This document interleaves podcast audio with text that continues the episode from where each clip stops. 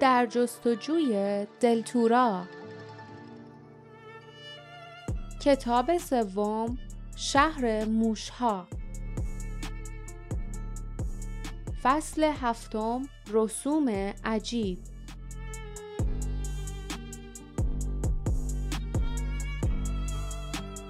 جاسمین که با کچخلقی به دوروبر تالار بزرگ نگاه می کرد به سختی از جا برخاست. حاضران سیاه پوش پچ پچی کردند و چنان خود را از او عقب کشیدند که انگار لباسهای پاره و موهای ژولیدهش آنها را آلوده می کرد. جاسمین پرسید کری کجاست؟ ریس رو به او کرد و با لحن تندی گفت مگه غیر از شما کس دیگه هم هست؟ لیف به سرعت جواب داد کری پرنده است که پرنده سیاه او و باردا نیز از جا برخواستند باردا زیر لب گفت جاسمین کری بیرون منتظرت میمونه. فعلا ساکت باش. جای فیلی امنه آره؟ جاسمین با اخم گفت آره زیر کتم قایم شده بیرونم نمیاد. اونم مثل من از اینجا خوشش نمیاد. باردا به طرف ریس برگشت و تعظیم کرد و با صدای بلند گفت از شما خیلی ممنونیم که از ما مراقبت کردیم اما با اجازه شما به راهمون ادامه بدیم. ریس گفت الان وقت غذا خوردنه. برای شما هم یه دیس غذا آماده شده. و چشمان تیرش به سرعت از چهره آنها گذشت تا ببیند جرأت می‌کنند دعوتش را رد کنند یا نه. ادامه داد گروه نه نفره غذا رو متبرک کرده. وقتی غذا تبرک میشه باید فوری خورده بشه. بیموش. مردم با احترام گفتند بیموش. قبل از آنکه باردا بتواند چیز دیگری بگوید زنگی به صدا درآمد و دو در بزرگ در گوشه اتاق باز شد و تالار غذاخوری را به نمایش گذاشت. هشت پیکر بلنقد سرخپوش درست مثل ریس کنار در ورودی ایستاده بودند. در هر طرف چهار نفر. لیف با خود گفت هشتا موگیرای دیگه. شلاق های چرمی بلندی از مچهای موگیره ها آویزان بود.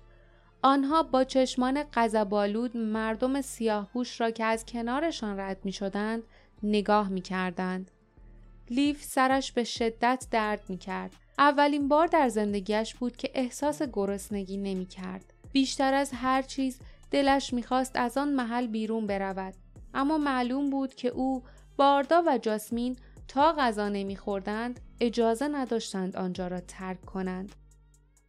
آنها با بیمیلی به تالار غذاخوری رفتند. این تالار هم درست مثل اتاقهای دیگر تمیز بود و چنان آنجا را روشن کرده بودند که تمام گوشه و کنار به خوبی دیده می‌شد. چند میز به طور مرتب در تالار چیده شده بود. میزها بسیار بلند بودند و پایه های فلزی بلند و باریک داشتند. برای هر نفر یک فنجان و بشقاب ساده‌ای گذاشته بودند. ولی آنجا هیچ وسیله غذاخوری و حتی صندلی نبود. ظاهرا مردم بیموش ایستاده و با دست غذا میخوردند. در انتهای تالار چند ردیف پله به سکوی بلندی منتهی می‌شد. آنجا یک میز تکی گذاشته بودند. لیف حد زد که آن میز محل غذاخوری مویره هاست که به خاطر مقامشان آنجا غذا میخوردند و از آن بالا همه چیز را زیر نظر می گرفتند. ریس میز لیف، باردا و جاسمین را که کمی با میز دیگران فاصله داشت به آنها نشان داد. سپس رفت تا به سایر موگیره ملحق شود. درست همانطور که لیف حدس زده بود همگی کنار میز روی سکو رو به مردم ایستادند. وقتی ریس در جای خود در وسط ایستاد دستکشش را درآورد نگاهی به سراسر تالار انداخت و گفت بیموژ و دستهایش را از شانه تاران به بدنش کشید. صدای مردم در تالار تنین انداخت. بیموش همه موگیره ها با یک حرکت دستمالی را که دهان و بینیشان را پوشانده بود باز کردند. بلافاصله زنگ دیگری به صدا درآمد و افراد سیاه پوشی وارد شدند که سینی های بزرگ غذا را در دست گرفته بودند. جاسمین گفت واسه غذا خوردن اصلا راه راحتی نیست. او کوچکترین آدم توی اتاق بود و سطح میز به سختی تا چانهاش می رسید. دختر خدمتکاری سر میز آنها آمد و با دستهایی لرزان سینی را روی میز گذاشت. ترس در چشمان آبی روشنش موج می‌زد. خدمت به غریبه ها ظاهرا برای او کار وحشت آوری بود. لیف از دختر پرسید شما تو بیموش بچه ندارین چون میزا خیلی بلندن. دختر آهسته گفت بچه ها فقط تو اتاق تعلیم و تربیت غذا می‌خورن. اونا باید قبل از اینکه بزرگ بشن و بیان به این تالار روش های مقدس رو یاد بگیرن. او در پوش روی دیس را برداشت و لیف و جاسمین و باردا نفسشان بند آمد. دیس به سه بخش تقسیم شده بود. بزرگترین بخش آن پر از سوسیس های باریک و انواع گوشت بود که به سیخ های چوبی کشیده شده بودند. همراه با سبزیجاتی به اشکال و رنگ های مختلف. در قسمت دوم ظرف شیرینی های طلایی و خوشتم و نرم و نانهای ساندویچی سفید گذاشته بودند. سومین و آخرین بخش نیز پر از میوه های انباری، کیک های کوچک صورتی با گل های شکری و شیرینی های قهوه‌ای و زردی بود که ظاهری عجیب داشتند. باردا یکی از شیرینی ها را برداشت. با تعجب به آن خیره شد و گفت اینا ممکنه که شکلات باشن؟ او شیرینی را در دهان گذاشت و چشمانش را بست و با لذت زمزمه کرد. خودشه. می‌دونی وقتی که تو قصد نگهبان بودم دیگه مزده شکلات رو نچشیدم. 16 سالی میشه.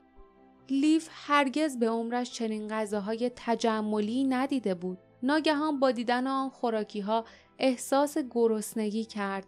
یکی از آن ها را برداشت و مشغول جویدن گوشت و سبزیجات آن شد. غذا بسیار خوشمزه بود. هیچ وقت غذای با آن خوشمزدگی نخورده بود. با دهان پر به دختر خدمتکار گفت خیلی خوشمزه است. دختر به او خیره شد. خوشحال شد اما کمی هم حیرت کرد.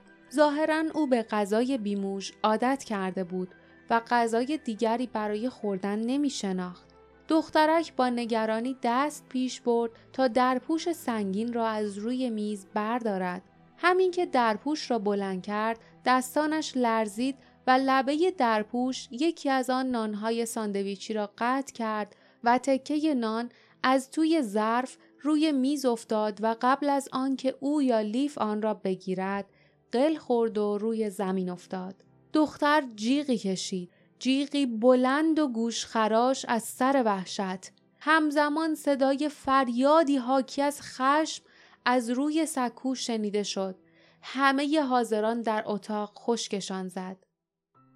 یکی از موگیره با خشم فریاد زد غذا رو زمین افتاد برش دار مقصر رو بگیر تیرا رو بگیر چند نفر از کسانی که به میز مهمان نزدیکتر بودند در جا چرخیدند یکی از آنها فوری به طرف نان رفت و آن را از روی زمین برداشت و بالا گرفت دیگران دختر خدمتکار را گرفتند وقتی می‌خواستند دخترک را به طرف میز روی سکو ببرند او دوباره جیغ کشید. ریس که شلاقش را باز می کرد به طرف پله ها آمد و با خشونت گفت تیرا غذا رو رو زمین انداخت. غذای ریخته شده اهریمنیه. بیموش و این اهریمن با صد ضرب شلاق از بین میره.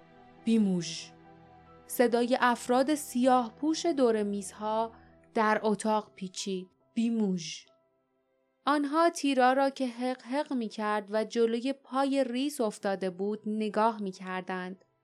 ریس شلاق را بالا برد. لیف با عجله از پشت میزش کنار رفت و فریاد زد. نه اونو تنبیه نکنین کار من بود من این کار کردم. ریس شلاق را پایین آورد و گفت تو؟ لیف گفت آره تقصیر من بود که غذا رو زمین افتاد ببخشید می‌دانست بی احتیاطی است که تقصیر را گردن بگیرد اما هر قدر هم که رسوم این مردم عجیب بود او نمی توانست تحمل کند که دختری را برای چنین اتفاق جزئی تنبیه کنند. سایر موگیره با همدیگر پچ پچ کردند. یکی از آنها که از همه به ریس نزدیکتر بود کنار او آمد و چیزی به او گفت. لحظه ای سکوت برقرار شد. سکوتی که فقط صدای هق هق دختر آن را می شکست و سپس ریس یک بار دیگر با لیف روبرو شد. تو غریبه ای، ناپاکی. تو راه و رسم ما رو نمی‌دونی. گروه نه نفره تصمیم گرفته تو را از مجازات معاف کنه. صدایش خشن بود. ظاهرا موافق این تصمیم نبود اما بقیه به آن رأی داده بودند. لیف آهی از سر آرامش کشید و آهسته به میزش بازگشت. تیرا هم چهار دست و پا از روی زمین بلند شد و تلو تلو خوران از اتاق فرار کرد. باردا و جاسمین با ابروهای بالا رفته به لیف خوش آمد گفتند. باردا آهسته گفت قصر در رفتیا. لیف با اینکه از این پیش آمد قلبش همچنان در سینه می تپید آرام گفت ارزش خطر رو داشت چون این احتمال وجود داره که یه غریبه رو حداقل برای بار اول تنبیه نکنن در صورتی که یکی از افراد خودشون رو حتما تنبیه می‌کنن جاسمین شانه هایش را بالا انداخت کمی سبزی از یکی از سینی ها برداشت و آن را بالای شانهش نگه داشته بود و سعی داشت با چرب زبانی فیلی را وادار به خوردن کند. او گفت بیاین خیلی زود از اینجا بریم. مردم اینجا خیلی عجیب غریبن. کی می‌دونه چه قوانین عجیب غریبی؟ اه فیلی تو اینجایی؟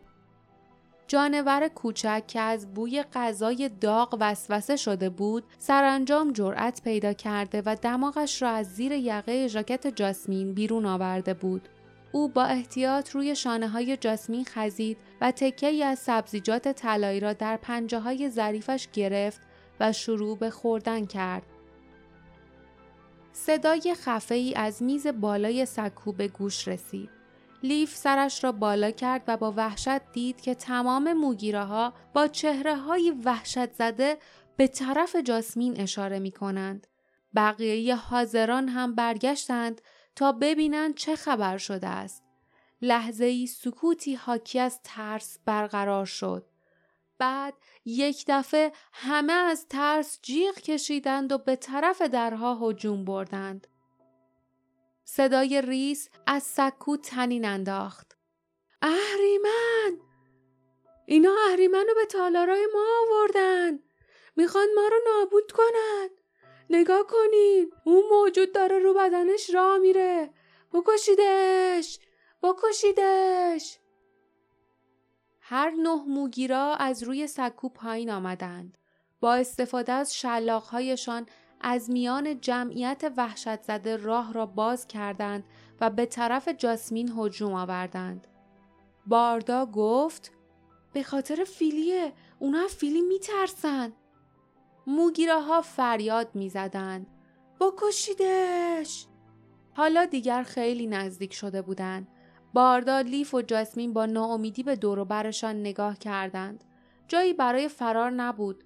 مردم جلوی درها جمع شده بودند و سعی داشتند بیرون بروند. جاسمین با ترس گفت فرار کن فیلی فرار کن قایم شو او فیلی را روی زمین گذاشت و فیلی با سرعت فرار کرد مردم با دیدن فیلی جیغ کشیدند. آنها با وحشت تلو تلو میخوردند. روی زمین میافتادند و یکدیگر را لگت می‌کردند. فیلی از میان جمعیت فرار کرد و رفت. اما لیف، باردا و جاسمین گیر افتادند. موگیره ها بالای سرشان بودند.